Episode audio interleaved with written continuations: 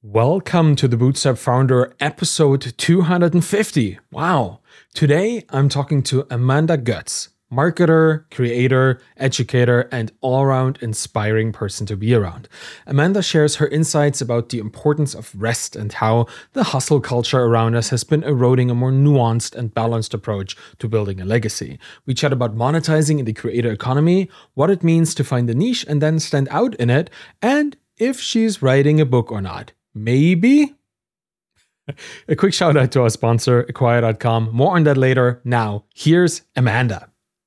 Amanda, thanks for being on the show. You very recently quit your job to become a full time creator. How did you know that that was the right time to make that move? Yeah. So, about a year ago, I sold my startup, which I had been doing for a few years. And that was started during the pandemic, which was very much like survival mode, fight or flight. I was, you know, homeschooling three kids, going through a divorce, and started my startup. So, you know, there was a lot going on at the time.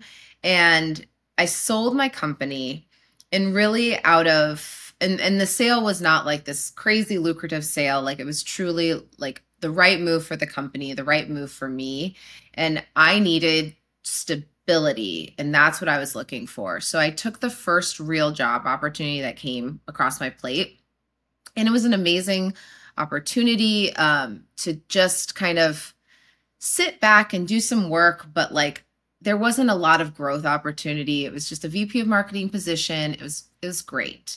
Um, and i did that for eight months but three months in i said to my therapist it's like I forgot how I can't work for other people.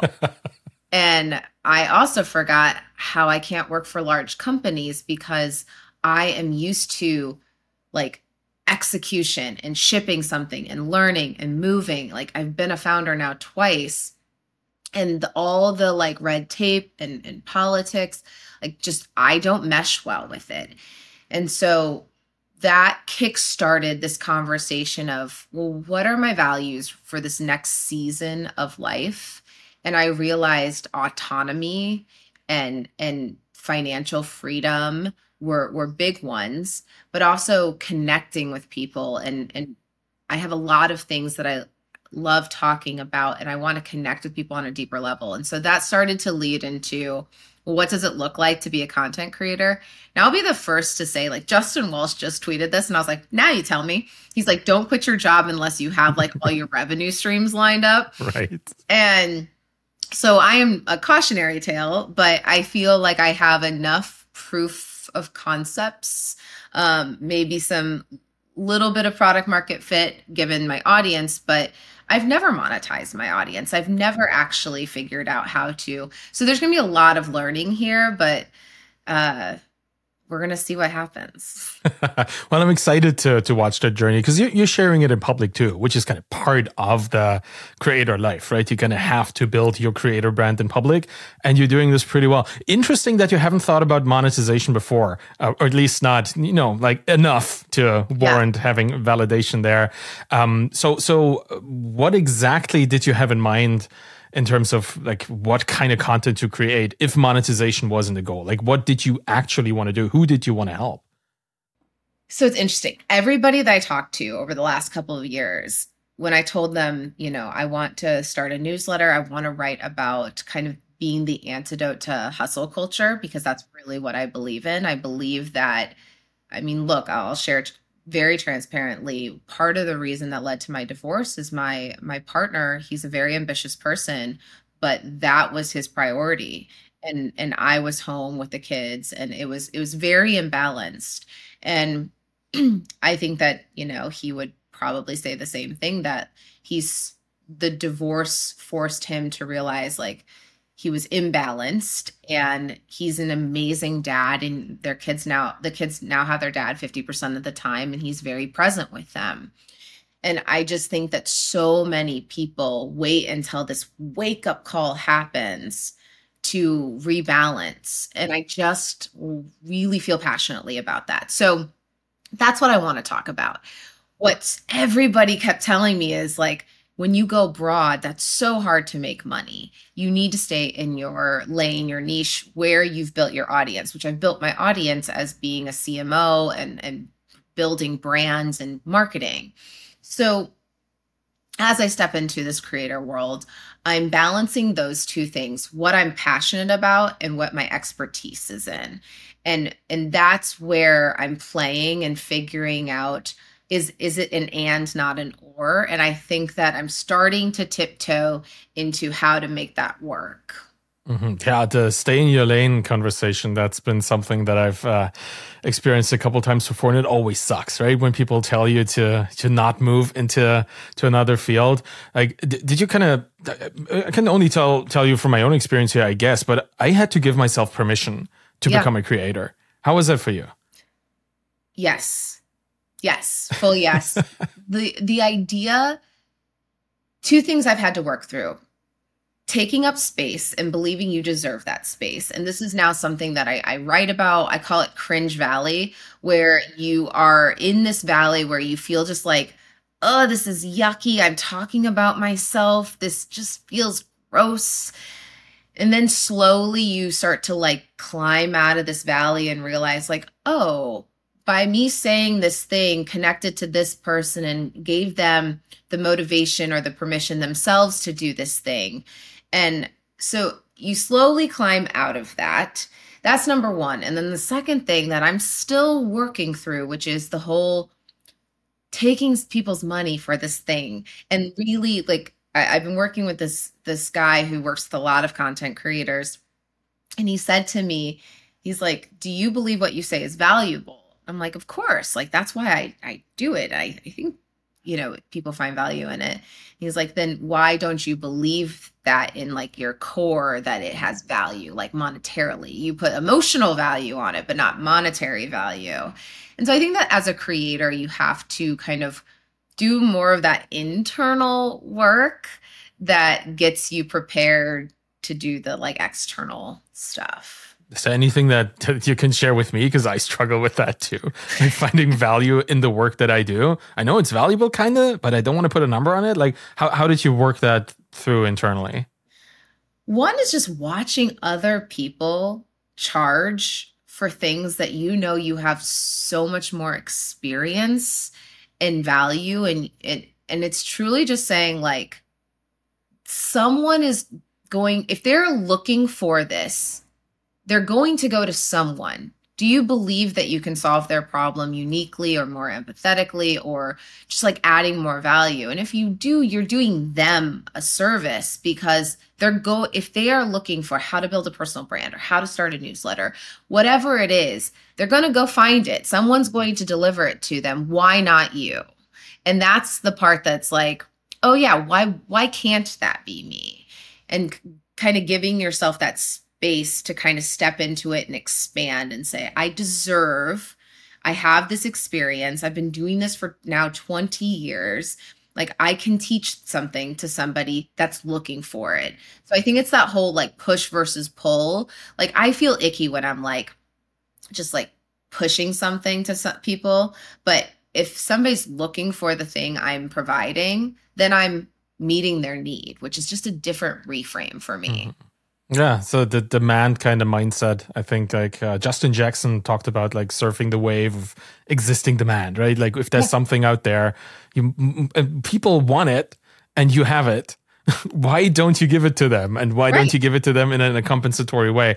That's an that's an interesting way to think about this. Uh, yeah, and i think the the problem with with my experience and i think with a lot of other creators or people who are kind of more aspirational creators is that they just think that what they know is not enough right? Yeah. that there's this kind of uh, everybody already knows that. How, how, do you fight that? Because uh, people have been talking a lot about taking breaks and productivity being a balance and that kind of stuff but i know you i know you have a unique perspective but how do you know that you have a unique perspective?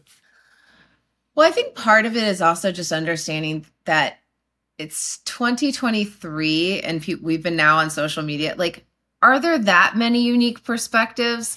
and and that's honestly like maybe this is a contrarian take, but like I have a thousand books around my house. You open up, they, it's all just a different flavor of the same meal.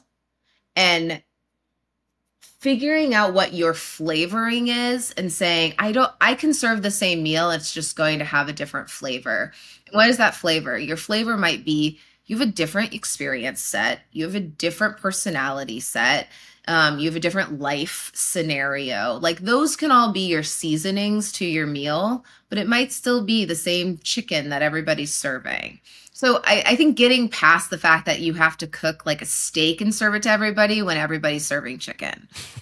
that's a that's a really really great way of expressing this. Like there there's nothing wrong with being an alternative to something that already exists because there are people out there that are unhappy with the thing as it exists right now right? Yeah. Like the that's what you like with the I think like Pieter Levels had this wonderful tweet recently where he had uh, like 20 books that all kind of looked the same and they were all like productivity books and they they all kind of had the same message but each one of these books is the perfect version of that thought for somebody in that audience, Someone. right? Like who I will speak to about productivity will be so different than how Matt Gray will speak to someone about productivity. And Matt Gray may rub somebody the wrong way and that person will gravitate towards me and I may rub somebody the wrong way and they'll gravitate towards Matt. Like it, it's it's a very real thing where you're going to find the people that you resonate with and it's totally okay if you're still like there's so many people talking about productivity. A lot of people could say, "Amanda, you're literally talking about it's like, well, my unique scenario is like I'm a single mom, I have 3 kids, I've I've you know, launch two companies and I do it all while trying to like maintain and not burn out. So I think that that's my flavor and that might not be for everybody.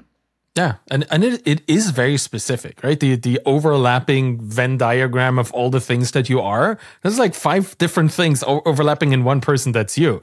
Like I I don't know, like I don't know anybody like you who is talking about the things that you talk about, right? So that that makes you like uh, just stand out by design by overlapping all these different parts of your identity, which is why I find it so interesting that people warned you against going broad. You're not. Like you are still specific, right?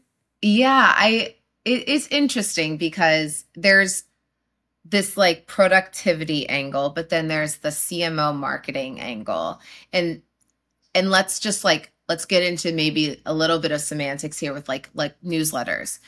Finding a sponsor who wants to talk to marketers is so much easier than saying well i have a bunch of people who are kind of type a yeah. high performing people that are looking to not burn out. Like it's just a little harder to find that like one to one with a sponsorship. Whereas like b2b there's a lot of money in the space. There's a lot of SaaS companies trying to get in front of marketers. So it's an easier sell. So I do agree with everyone that said that to me. They said the fastest path to monetization will be for you to stay in a marketing niche. But at some point, your niche caps out where you watch people who they've been in a niche for so long and they're trying to like add now a new vertical to their to their offering. So it's just a matter of like which positioning you want to take in your entry point. Now, like I said, I think I'm going to, as I step into this world, I've got the newsletter. It's my like path. It gives me so much energy to write every week. I love it. But I'm going to have to also figure out like my monetization structure around marketing. And so that's going to be probably the and.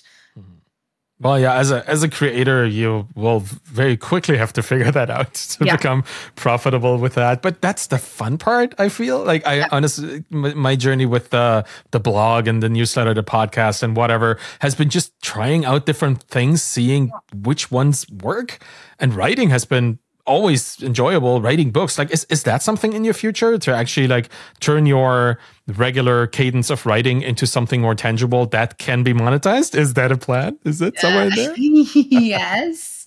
Um so yes i will share some news very soon. Um but yes so you heard it here first that that is definitely something in the works learning the book process. Mm-hmm holy moly. I mean, you know. yeah. You like it's definitely always been a bucket list thing. I love to write. I love to like story tell. But spoiler alert, you're not doing that for money. Mm-hmm. Like yeah, no. No, this is truly like a passion led thing that you believe you want. You have a unique thing aspect to to tell. But yeah, I was in New York last week. Um, I, I submitted a proposal about a month ago and met with three literary agents and and I'm doing that whole process right now. yeah, that's fun. I've, I'm in the proposal stage for my third one right now. Like I'm working. Okay, we need to chat. Yeah, I think we need to. what like what's your biggest piece of advice as I head into so I did the like mini proposal to get an agent, got an agent secured, love my agent um and then now head into for anyone that doesn't know it's like they told me like a 4 to 6 month proposal process so bad. that you got to get this thing buttoned up to sell to a publisher. So what advice do you have about that like proposal process? Well, it's it's also the very first time that I'm in that process, even though I've already written two books. The first two that I wrote were self-published. So Got. I've skipped all of this. So Got my advice is I'm not gonna give you any advice because I'm I'm not gonna uh, tell you something. I'm going to be like, wait, what is happening? That, may, maybe the the piece of advice that I can kind of you know like just ricochet have ricochet off me from the people that I talk to who've done this a couple times in the past is just be extremely patient and don't expect this to go eh, like fast or at, at, at all. Right? This is a multi-year process. The writing part comes at a super late stage, which is the exact opposite of my experience from writing the other two books because I wrote them first and then I was like, huh, I have books now. I should sell them. then I then I sold them. Right? So That's how it worked for me. So it's I'm- completely I- different now. I'm learning so much about this whole process. Like, I'm a marketer, so I think about the hook first, how I would take it to market, what's the like angle. And they were like, oh no, you'll write the title last. And I was like, oh, okay. Like it's just a whole different ball game for sure. But okay, we'll we'll we'll keep sharing our tips along. well, let, us just keep keep roasting the process that is so weird. it's I- so I weird. quite enjoy. it. The weirdest part in all of this to me has been how um, almost analytical they are looking into the the prospects of a book. Like, how, what does it compare to? What Yeah. sold a lot? Can you write a book just like this? Like, it, it's such a weird. I mean, it's also kind of a demand forward thinking, right? Like they think, okay, this is selling. We need to write something that works like this. In many ways, that's actually quite smart compared to I have this big book idea. Let me write it. But Yeah. it's it's very different. they it, it's i went in thinking you know i wanted to write a book for men and women then they get into the stats and they're like 80% of women or 80% of buyers of this category are women and i'm like but yeah but my audience my audience is pretty balanced and i'm like well i don't want to just talk to women. They're like it's going to sell better and and like it's going to have a better hook and an angle and easier for publishers to like fit it in. So it's really fascinating the business side of books and how the way i've i've had to like frame it in my mind is that i'm going to show up with clay and then agent publisher editor like they will shape it into what it's going to become Which for a creator feels like giving up all your agency to somebody else, right? it's really interesting like learn we'll have to do like Yeah. a check-in like a part two I would like that, yeah. podcast when we get because the other like analogy that i keep feeling is like it's like going to vcs like going to a publisher it's very much like Mm-hmm. You have to know what they care about know what they are like their thesis is and what's going to sell and then there's this like hype thing and i did this with the agents too where um the i got contracts from the first two agents or no i got contracts from the second two um, I met with three. So two and three gave me contracts. One was still like, mm, I, I I need to like I need to understand the angle a little bit more. And then that person was following along on Instagram and saw like all I was like going to a lot of meetings.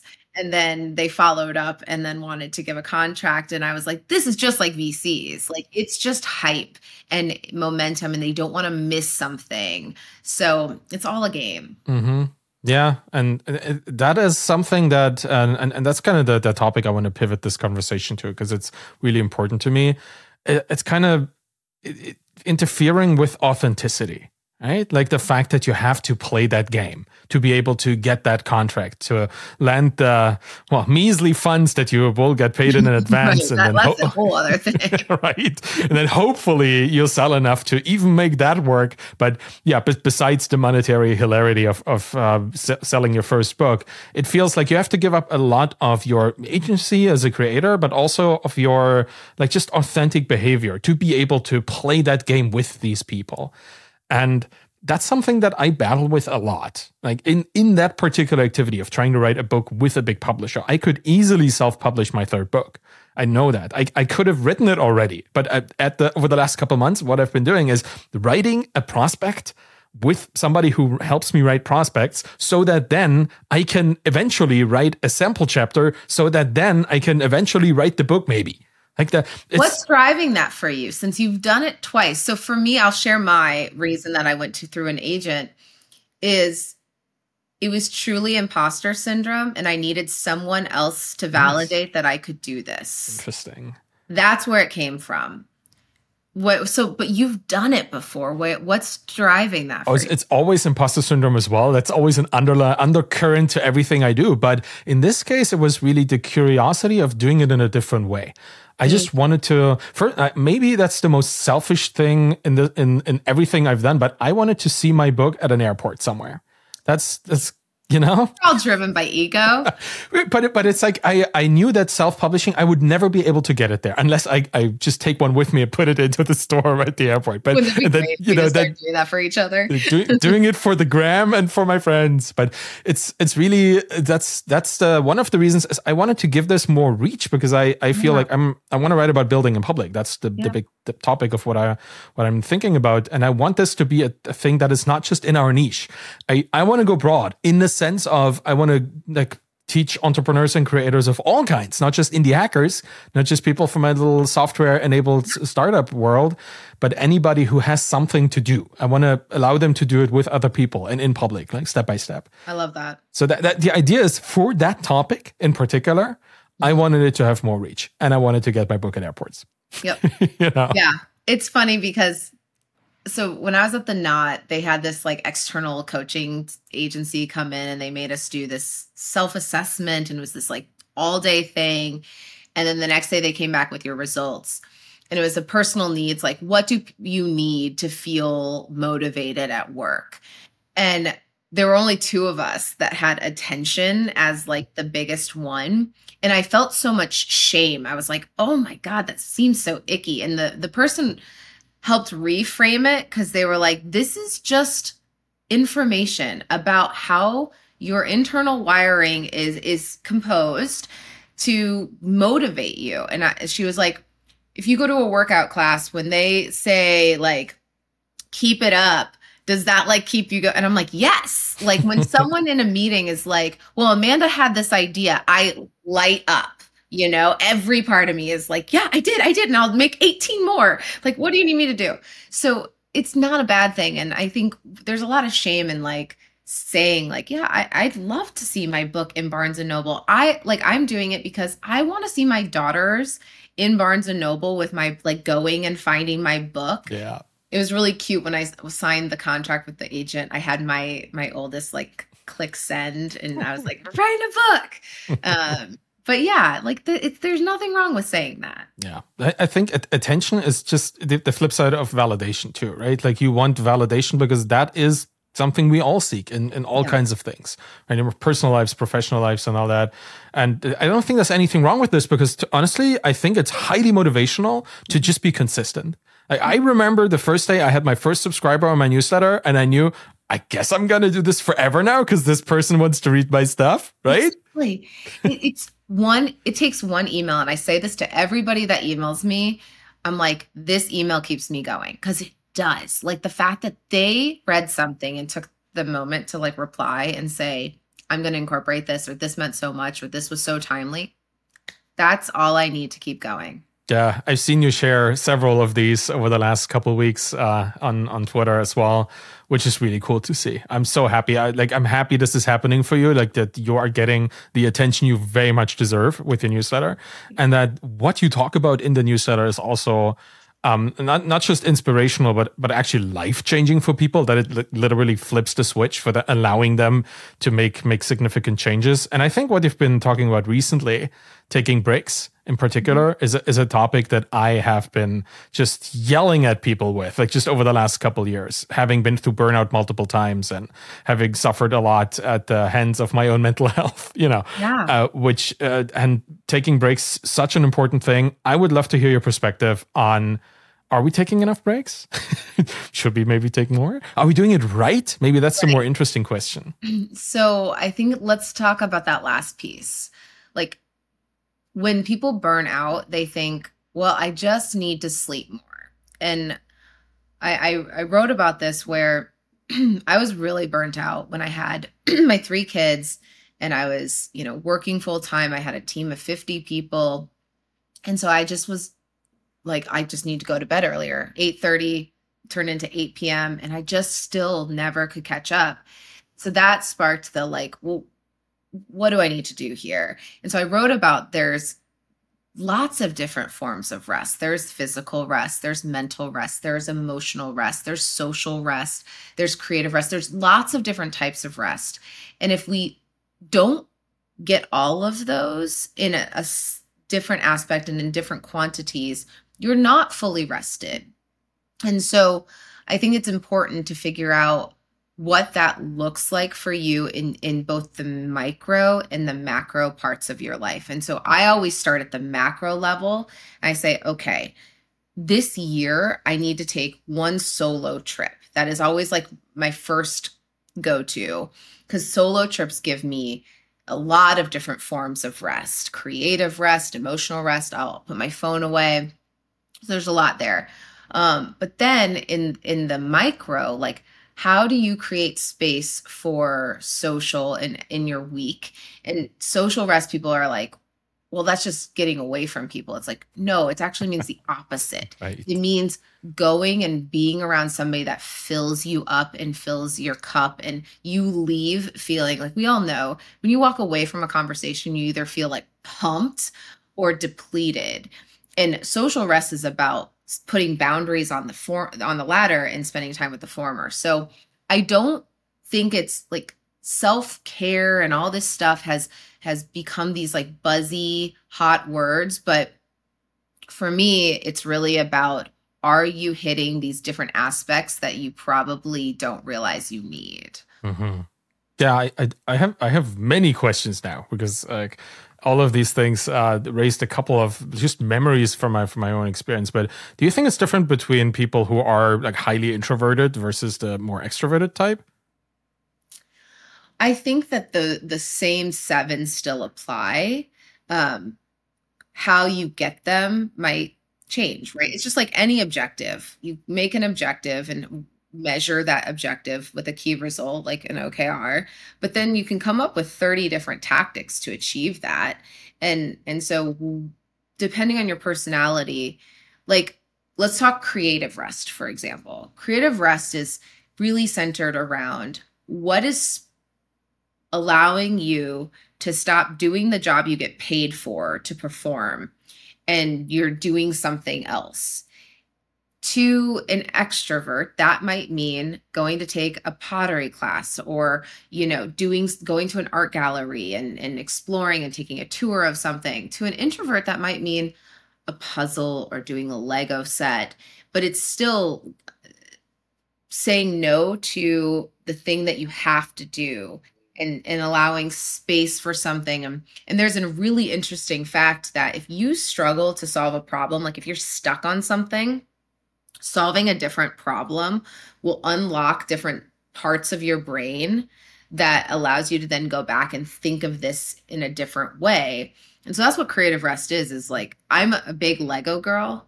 Like I love a Lego set and for me like I have one going almost all the time because that is like I you need both of your hands, you need your brain. If you miss a step you're fucked. Like you need to like be focused. So I think it's there's lots of ways to achieve the types of rest. Mm-hmm.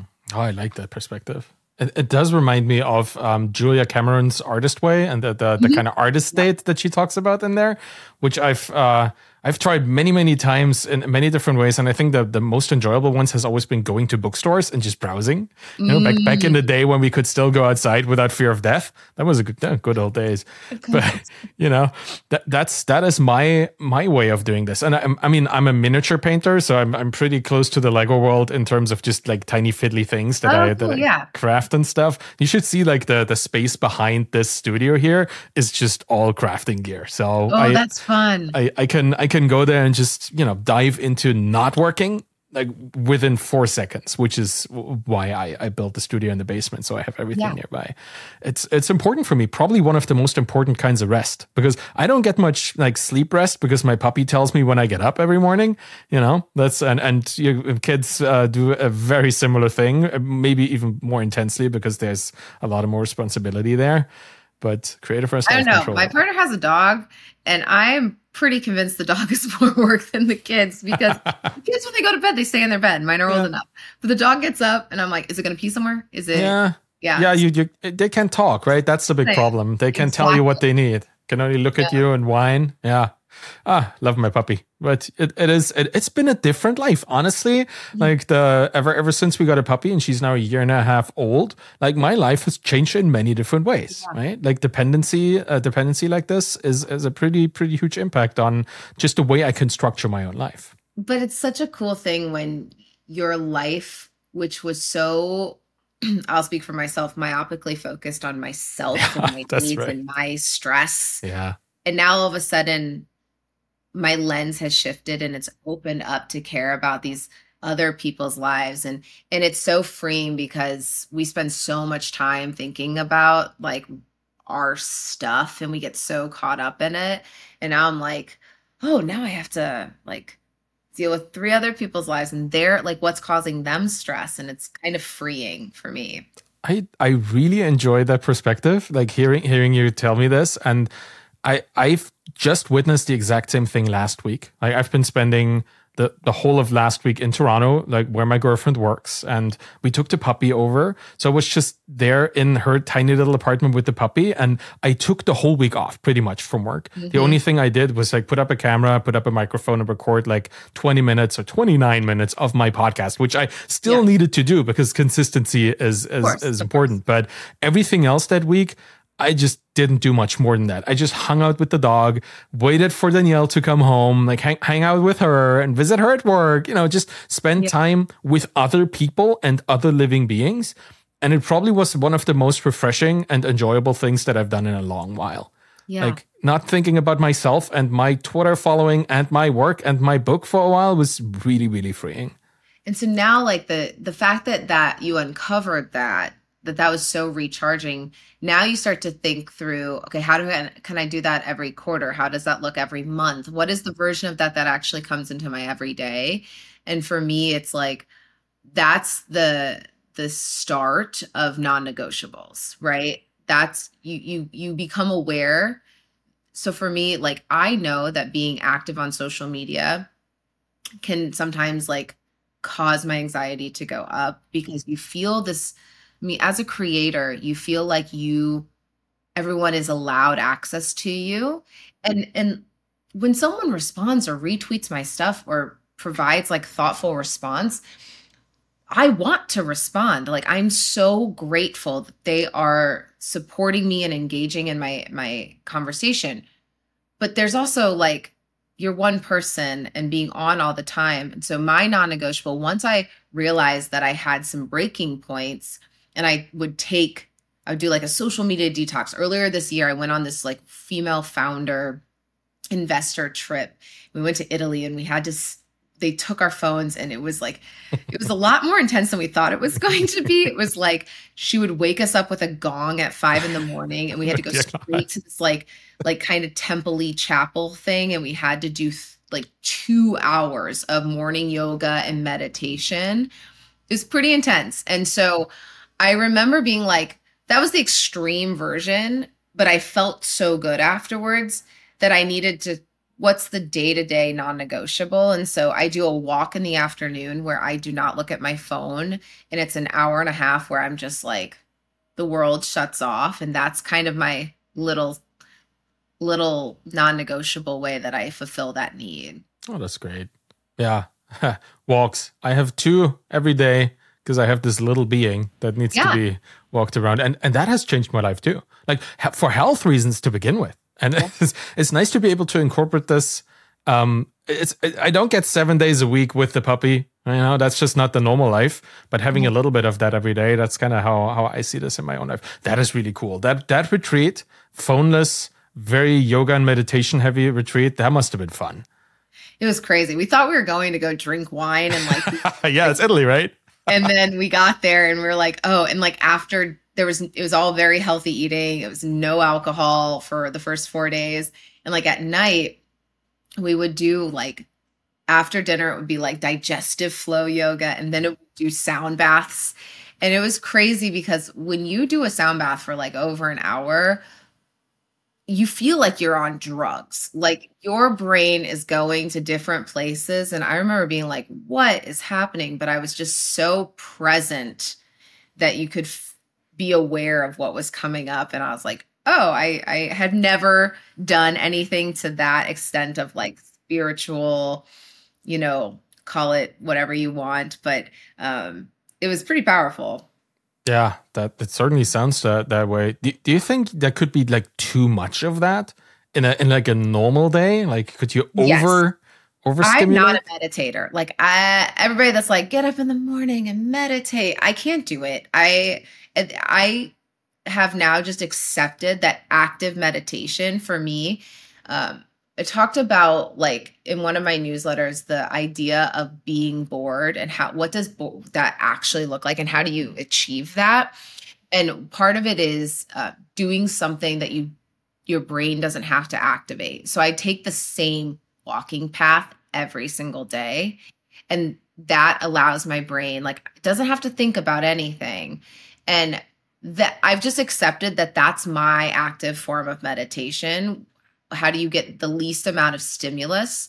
So i think we're just we live in a very like binary culture. I tweeted recently like you know we we went from like girl boss era to like healthy girl era where it was like you have to like you know work all the time and hustle and do all this stuff. And then we swung this pendulum. It's like meditation no alcohol ice baths right. Like, it's always extreme yeah. every extreme. And the the through line of both of those things is shame and prescribing like one way to live a life with no fluidity and gray area. And it's like okay what does what does meditation do? Okay it allows your brain to like decompress and for you to like reduce stimulus from your external environment. There's lots of ways that you could do that. So i'm i'm trying to like allow people permission to operate kind of in the gray that I think that's a very valuable approach to this. Like I, one, one thing that I truly, truly dislike about our culture, as you just mentioned, is the whole grind set attitude, the the hustle culture thing, and the other extreme, which is just people telling you what other thing to do to live your life perfectly. Right? right. It's, it's, always like always people pushing. Hustle. You should totally ice bath. You should totally be meditating. It's like you're also stressing me out. Yeah, that's right. Yeah, that that's the thing. It's it's just a mass a massive amount of pressure either way. You're not living your life to the fullest, whatever that may mean. Uh, it, it, means something different today than it did 10 years ago, but it's still either you do that or you're doing something wrong. And I, I don't yeah, like that either. But going back to what we talked about in the beginning, which is people are searching for a solution. And so, why are there all these content creators? And why can't I just write a book that's like, you're fine you like to, to that's a great you. title. That's your title. You're fine. like, you can't and so people are looking for solutions to problems that they have. They're stressed they're anxious they and they are wanting someone to tell them what to do.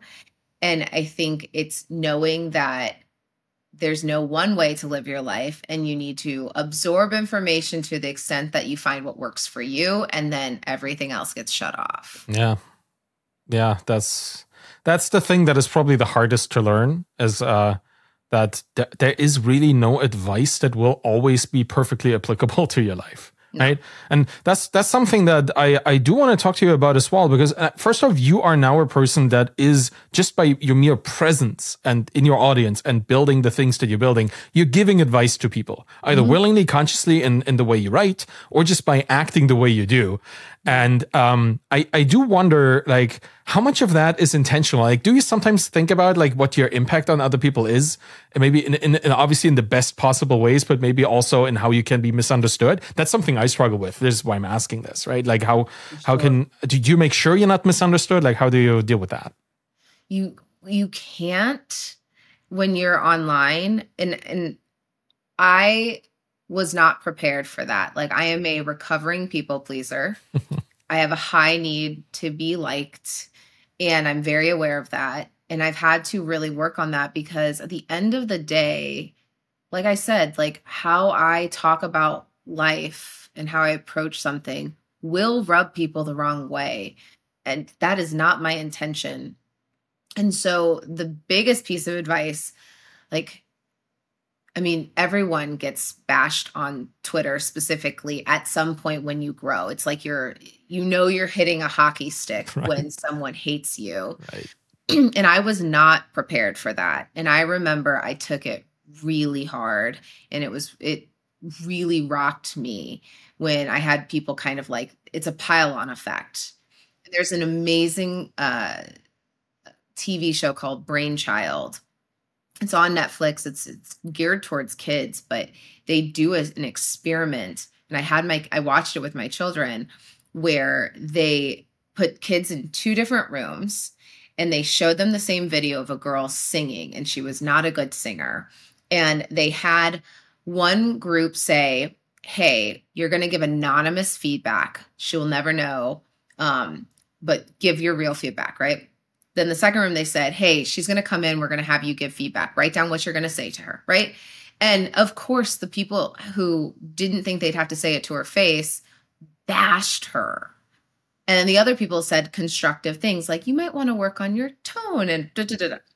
And so when this happened, I luckily had a support system that was, they took me is a group of people in Miami, and I'm so thankful for them. My friend Kenny and Devin, and they they literally said, "We're going out to dinner," and at dinner they're like, "We know who you are, we know your heart and what your intention is.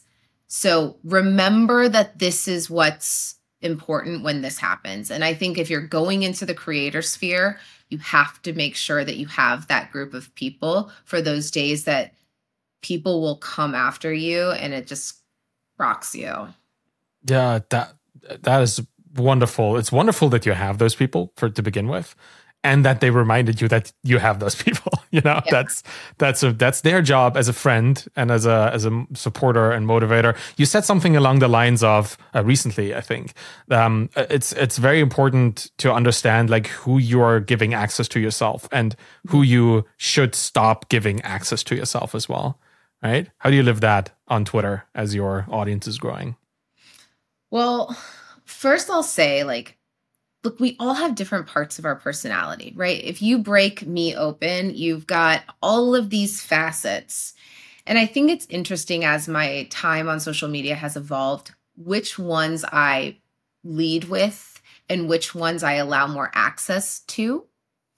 And and that's an evolving thing that I would empower everyone to kind of sit down and say, okay, you've got this part of your life, this part of your life, you've got all these different identities. Which ones do you want people to, to have access to? And then as you're doing that, empower yourself to change. Like I used to allow people access to my dating life because part of my company was a sexual health and wellness company. So I was like, I'm a single mom, I'm dating. And then I realized like I can change that and I can say how much I'm going to allow. And so people know I'm in a relationship and and if they follow me on Instagram, maybe he appears in a picture or two, but like there's a lot of things over the past year that I did not allow access to as I was living my life and learning and growing. And that's okay. It's okay to change. Yeah. I boundaries are the most important thing. Like when when you build an audience, but just when you're present on social media to begin with, even if you don't have any aspirations to build an audience boundaries and deciding which what lies in within them, clearly within them, what lies clearly without them, and what's kind of on the cusp. That is that is a, a massively important thing. Yeah, I, I was gonna I was gonna ask you about how you balance this because you have a lot of personal things that you share, but you mm-hmm. also have private things that I don't think you share, which is you know they're absent so i i wonder how you define this uh, but from what i hear you say this it's just, just like you you have a pretty clear boundary for those things right? My therapist has been very she i mean she's amazing and she has this tool that she's had me use where am i using social media as a diary or to help teach a lesson or share a lesson? And that the the latter requires thought and introspection and, and articulation in a way that you're delivering a certain message. The former is just word vomit. right. And that has been the biggest differentiator for me. Like, what am I sharing on social media, whether it's Instagram, Twitter, LinkedIn, whatever? How much space went from thought to clicking post? And truly, like, I have found that my more regretful content that I've shared, that time is a lot shorter. So I've just given myself more space to say, okay, there's something that I might want to share. Let me sit with it and really think about what's the purpose of me sharing this and where is it coming from? Is it because I'm actually insecure about this thing that I'm doing and I, I'm seeking validation? That's not a good reason to share. Um, is it because I'm proud of this decision I've made and I'm excited to share why I've made it? That's a better position to be in. Okay, so you're riding the wave of the thought for a couple minutes yeah. and then you see if that works for you. That I think like out of all the frameworks of just like doing sane stuff in in my life, riding the wave has been one of the most effective ones. Like yep. can I sit with this for 5 minutes and still want it? Great idea. Great and, and wonderful for somebody building in public to have a kind of intentionality measurement tool like that. Like, do I really want this? Is this really right. something I want to share? Uh, that is really helpful. Thank you for sharing this. That's yeah. extremely valuable. Yeah, that's great. Man, um, I, am thinking about Twitter right now um, because that is a platform that we're both very active on, mm-hmm. and it's um, let's just call it a, a very volatile situation. Um, I do wonder. You've been talking about this in the last couple weeks too, or you, have you've, you've asked people what they think about Twitter and the recent changes, yeah. and to you know that uh, um, the compensation, the ad revenue share, and that kind of stuff. Mm-hmm. Now, as we've been talking about authenticity and um, you know sharing things that are meant to teach and, and support and help. What do you think of the most recent and i guess at this point now for over a year pretty weird changes to the platform that have happened? Like how, do you still feel at home on twitter the same way you did a couple years ago maybe? I'll say yes. Okay. For this reason when you do a really good job of curating your lists and your who you follow and you block now granted we don't know if the block feature will be there but right. when you block quickly and mute quickly Twitter's still like you and I met on Twitter, and there are still incredible people who have great intentions that you can learn a lot from. And there's no other platform that I feel is like it. And the way I think of Twitter, I'm a visual person. It's like I'm standing in a field with literally every investor and every, you know, big founder and all these cool creators. And I'm standing in a field and I can walk right up to them yeah. and say something to them. Mm-hmm. How cool is that? Yeah, that's right. So it's just this thing that like there is a magic to it that I don't think is going anywhere. Now, like a couple things have happened to me recently that shook me to my core as a creator. I got hacked. I lost someone got into my Twitter and took over, kicked me out, removed me. I had, you know, two factor authentic- authentication, all the things and they started scamming people, which first and foremost, like thing that hurt the most was like they were using my children as like the hook to get people to fall for the scam. They were literally saying like, I'm so sorry because I got to see the DMs when I got it back, and it was like, I'm so sorry to ask, like, my, I need money for my kids. And because, like, I think people feel connected to me, they were like, uh, okay, of course. And luckily, some people saw when it was like a UK address, like, they were mm-hmm. like, wait a second, this feels weird. But that was the first part that I was just like, I felt so icky.